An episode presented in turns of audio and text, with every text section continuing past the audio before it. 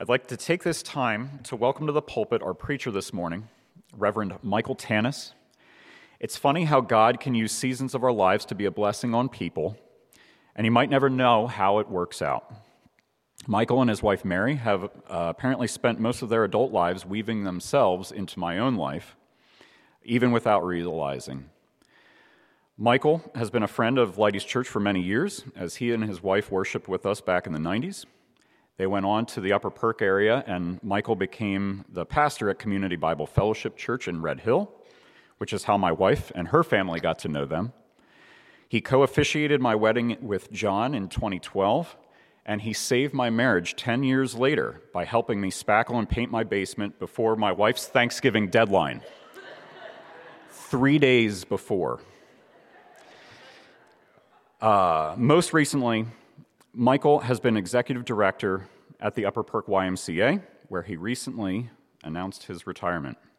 Michael, thank you for joining us this morning. Please come and teach us from God's Word. Thanks, Tim.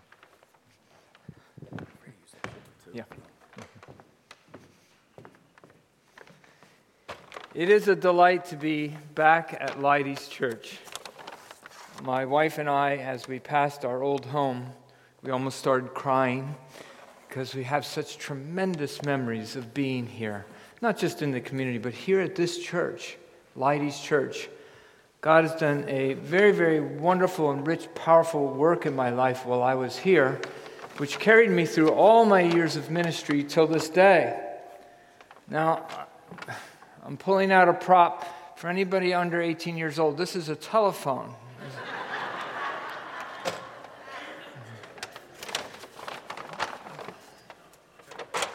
Now, I tend to like to um, uh, entertain when I have a microphone in front of me, but this morning be a little bit different. Um, I, let me say a little bit more. I, I, was, I was thinking back on our time here, and one of the richest things that I was involved in was a men's prayer group on Saturday morning. And uh, really, God bless that time in my life uh, again, just wonderful time. And then Tim, when he invited me to preach, I asked, Well, what should I wear? He goes, Just dress casual. I said, I'm not going to dress casual. I've got robes from the Emmanuel Leidy's Ladies Guild that they gave me as I went to my first church. And I was going to wear my robes. He said, No, no, you better not do that. So. But I at least went halfway through and got a tie. So, um, anyway, so thank you, ladies. I still have those robes and stoles. And that was a really, again, a wonderful gift. Leidy's been a wonderful gift to me. The sermon this morning, it is not milk, it is meat and potatoes. We just prayed. Uh, we just prayed in the confession of sin. Forgive the shallowness of our hearts, draw us into deeper, draw us deeper into your truth. And I really suspect that what I want to present here is just that very thing. Not child things, but adult things, meat and potatoes. Um, my first illustration is just fun, but it'll draw a point, my first point. But um, what am I hoping to do this morning? I want to drive a stake of God's grace deep into our souls and hearts, into our bones and marrow, into our souls and spirits. The hammer I'm going to use to drive that stake deep into our hearts is the infinitude of Christ. Infinitude. It's the divine attribute of the infinite nature of Jesus, our Savior. I just want us to understand a little more deeply again the nature of God's grace in His gospel to us and have great joy this morning. Leave with great joy about Christ's work. All right. I get a phone call. Uh, robocall. Put, put it up here. Oh, hi, grandkids. You, you taught the dog to bark in a spe- I'm not interested. Oh, hi, hi, grandkids. You want to chat a little bit? Not now, guys. Not now. I, I just don't have time. I'll see you later.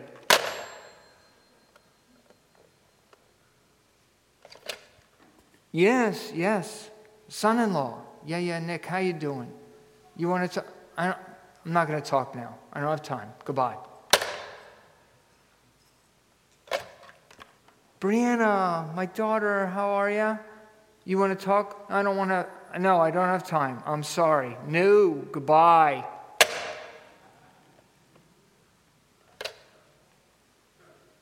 John Niederhaus. You're, you're, with, you're with Stan Ott and Tom Leidy? Uh, huh? No, I don't have time for you guys. Goodbye.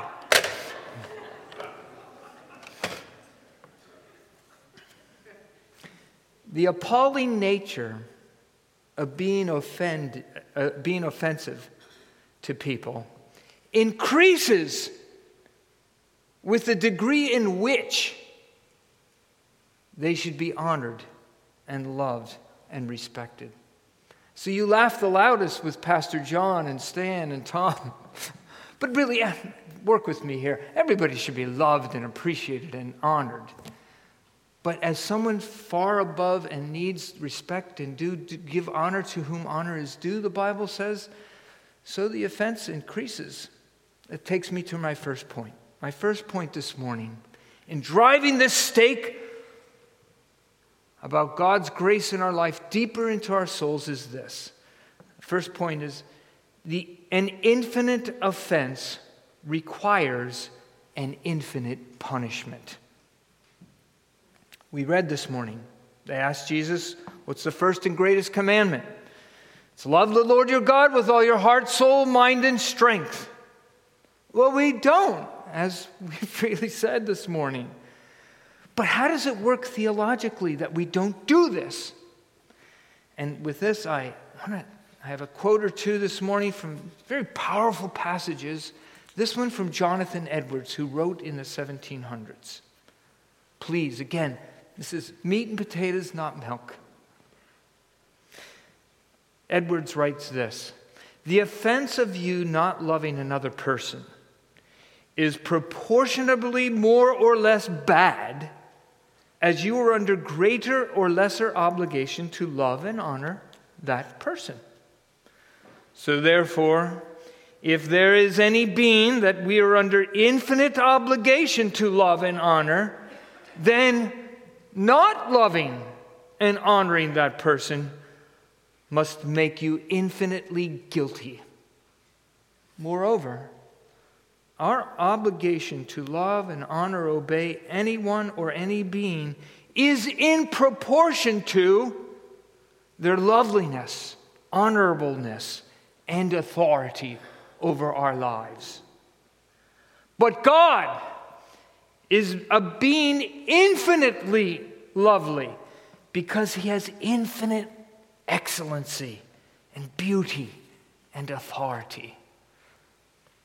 And so it follows, Edwards writes, sin against God is a violation of infinite obligation to love him and must therefore be a crime of infinite guilt and so deserving of infinite punishment.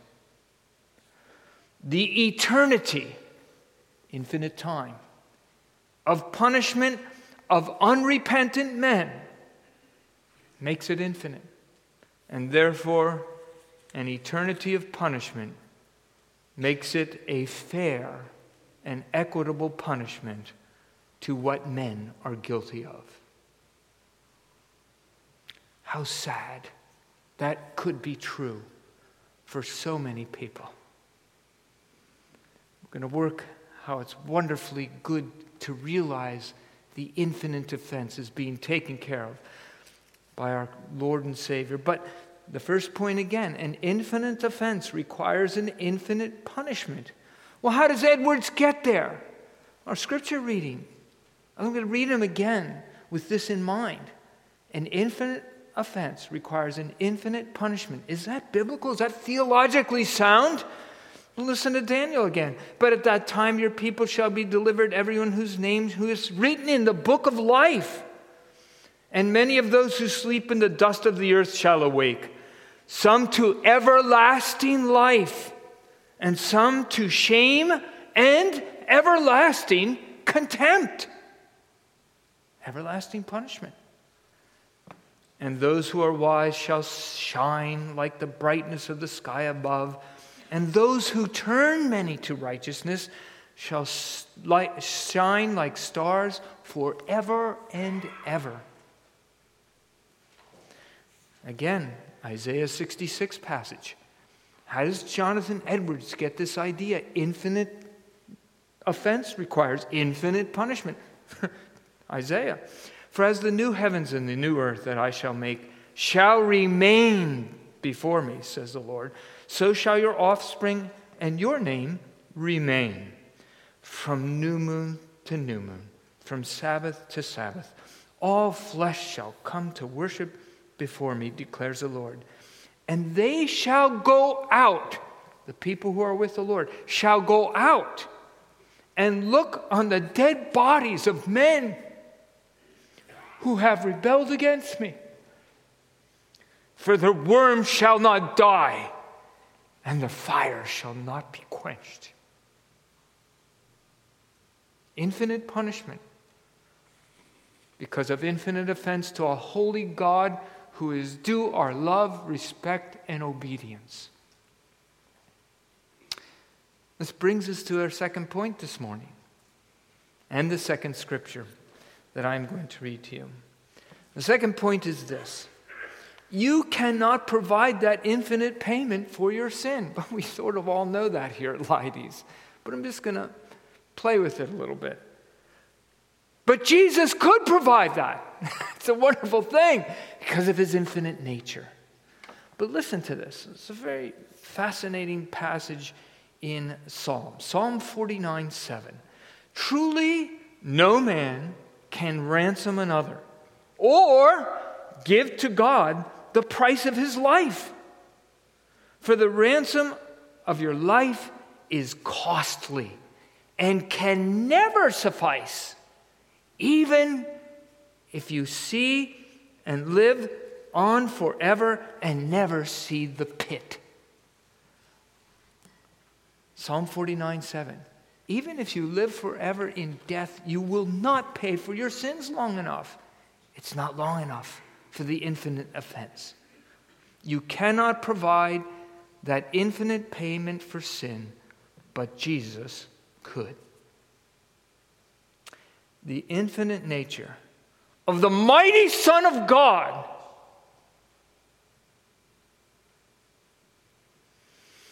Gives him, that infinite nature gives him the divine muscle to pay for all of our sins forevermore.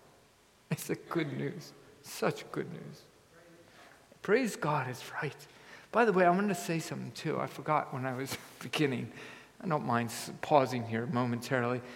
It is such a beautiful thing to sit in the front and hear everybody sing, and hear you say the Lord, Lord's Prayer together, and hear you say the Apostles' Creed together.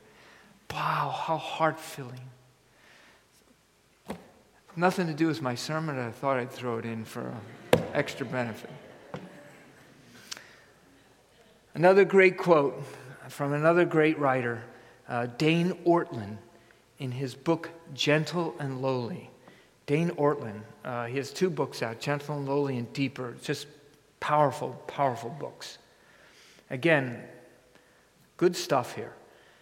This is what Dane Ortlund writes What happened at the cross for those of us who claim to be its beneficiaries? It's beyond calculating comprehension, of course. A three year old can't comprehend the pain of a spouse feels when cheated on. How much could less could we comprehend what it means for God to funnel the cumulative judgment for all the sinfulness of all his people down onto one man, Jesus? But reflecting on what we feel toward, say, the perpetrator of some unthinkable act of abuse towards an innocent victim, that gives us a taste of what God felt towards Christ as he stood in for the sins of his people. the righteous human wrath that we feel, the wrath that would be wrong not to feel over some act of evil, It's just a drop in the ocean of righteous divine wrath the Father unleashed on Jesus. He took it all. After all, Ortlund continues God punished Jesus not for the sin of just one person, but many, many of us. What must it mean when Isaiah says of the servant, The Lord hath laid on him the iniquity of us all? What was it for Christ to swallow down the cumulative twistedness, self enthronement, natural God hatred of the elect? Us. What must it have been for the sum total of righteous divine wrath generated not by just one man's sin, but the iniquity of us all, come crashing down onto one single soul Jesus. It's speculation, Dane writes. But for myself, I cannot believe it was physical extremity that killed Jesus.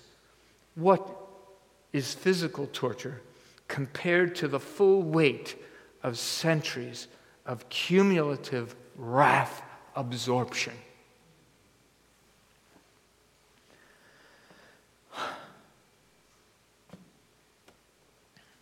See, this is the glorious goodness and beauty of our Christian faith. The infinite nature of Jesus as the infinite Son of God, the second person of our Godhead, secured for us a payment for our sins, the ransom of our lives, the punishment for all of our sins, that is infinite in value because he's the infinite Son of God. And therefore, third point, you can be sure that as you trust in Jesus and his death on your cross, on the cross, on your behalf, that you're completely forgiven of all your sins. Your soul's well being can rest in unspeakable joy and peace. You're loved with an everlasting love. Your sins, past, present, and future, are washed, cleaned from your conscience. This is good news. this is wonderful news.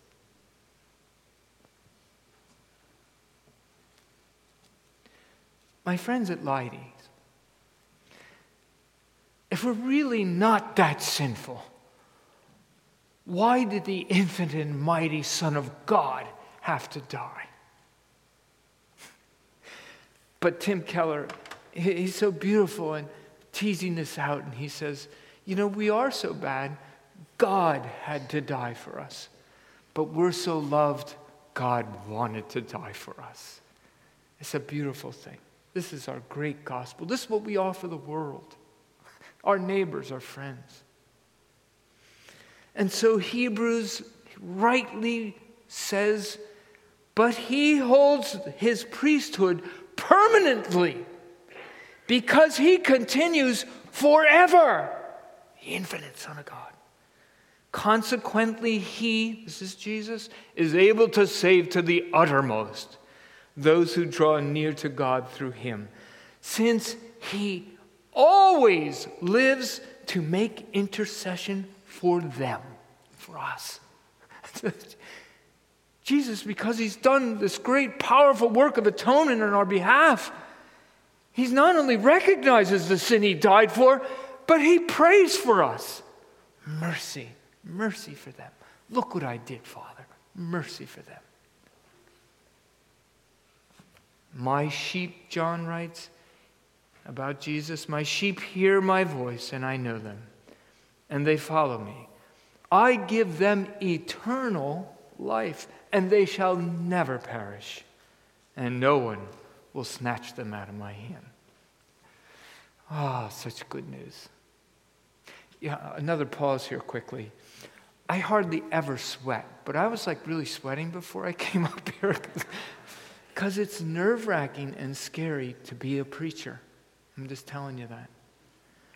But it's also a tremendous delight to be able to share this good news with you. To hammer down God's grace, hammer it home, hammer the stake down hard because of the infinite nature of our Savior. We are completely forgiven, perfectly loved, accepted, and approved by our great God because of what Jesus has done. He smiles on us, He shouts over us, Zephaniah says, with shouts of joy. He quiets us with His love. He rejoices over us with singing, Zephaniah chapter 3.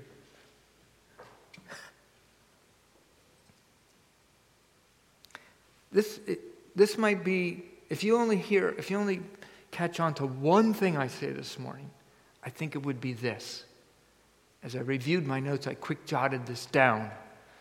It's this. My brothers and sisters, before you ever really think that you have a sin or you, you come to realize you've sinned, that it needs to be repented of and forgiven Christ died for it already. And you don't got to make up for it. You just have to realize He died so you, you can be forgiven for. You are forgiven for. You stand in forgiveness. You stand in His grace. And He's interceding on your behalf before you even realized that sin. He died for it, He knew it ahead of time. And that's good news. That is good news. Galatians, he says this I do not nullify the grace of God, for if righteousness could, could be gained through the works of the law, then Christ died for no purpose. But Christ did die for a great purpose.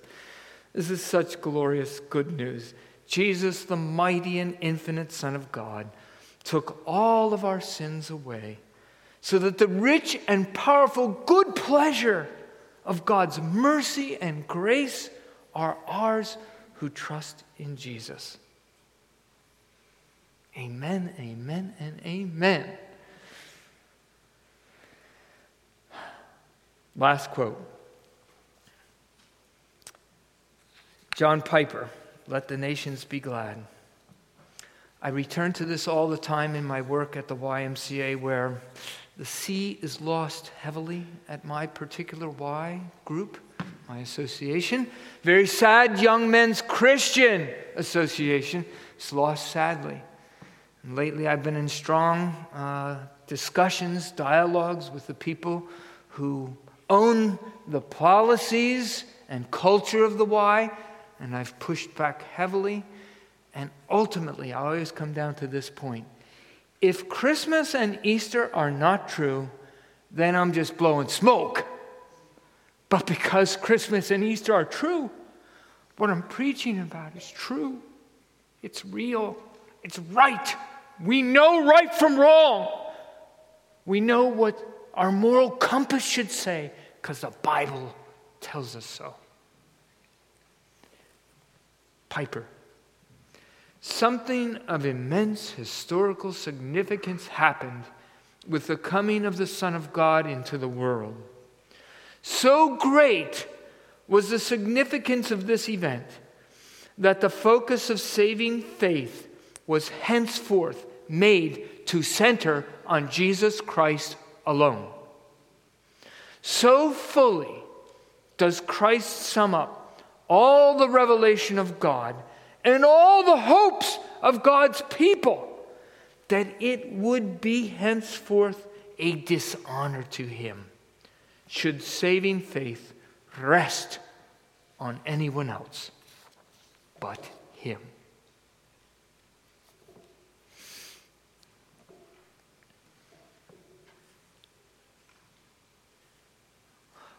What love could remember no wrongs we have done? Omniscient, all knowing, he counts not their sum thrown into a sea without bottom or shore. Our sins, they are many, His mercies are. What riches of kindness he lavished on us. His blood was the payment, his life was the cost. We stood neath a debt he, we could never afford. Our sins, they are many, his mercies are more. Praise the Lord, his mercy is more. Stronger than darkness, new every morn. Our sins, they are many, his mercies are more. Blessings, Leidy's Church. Thanks for having me.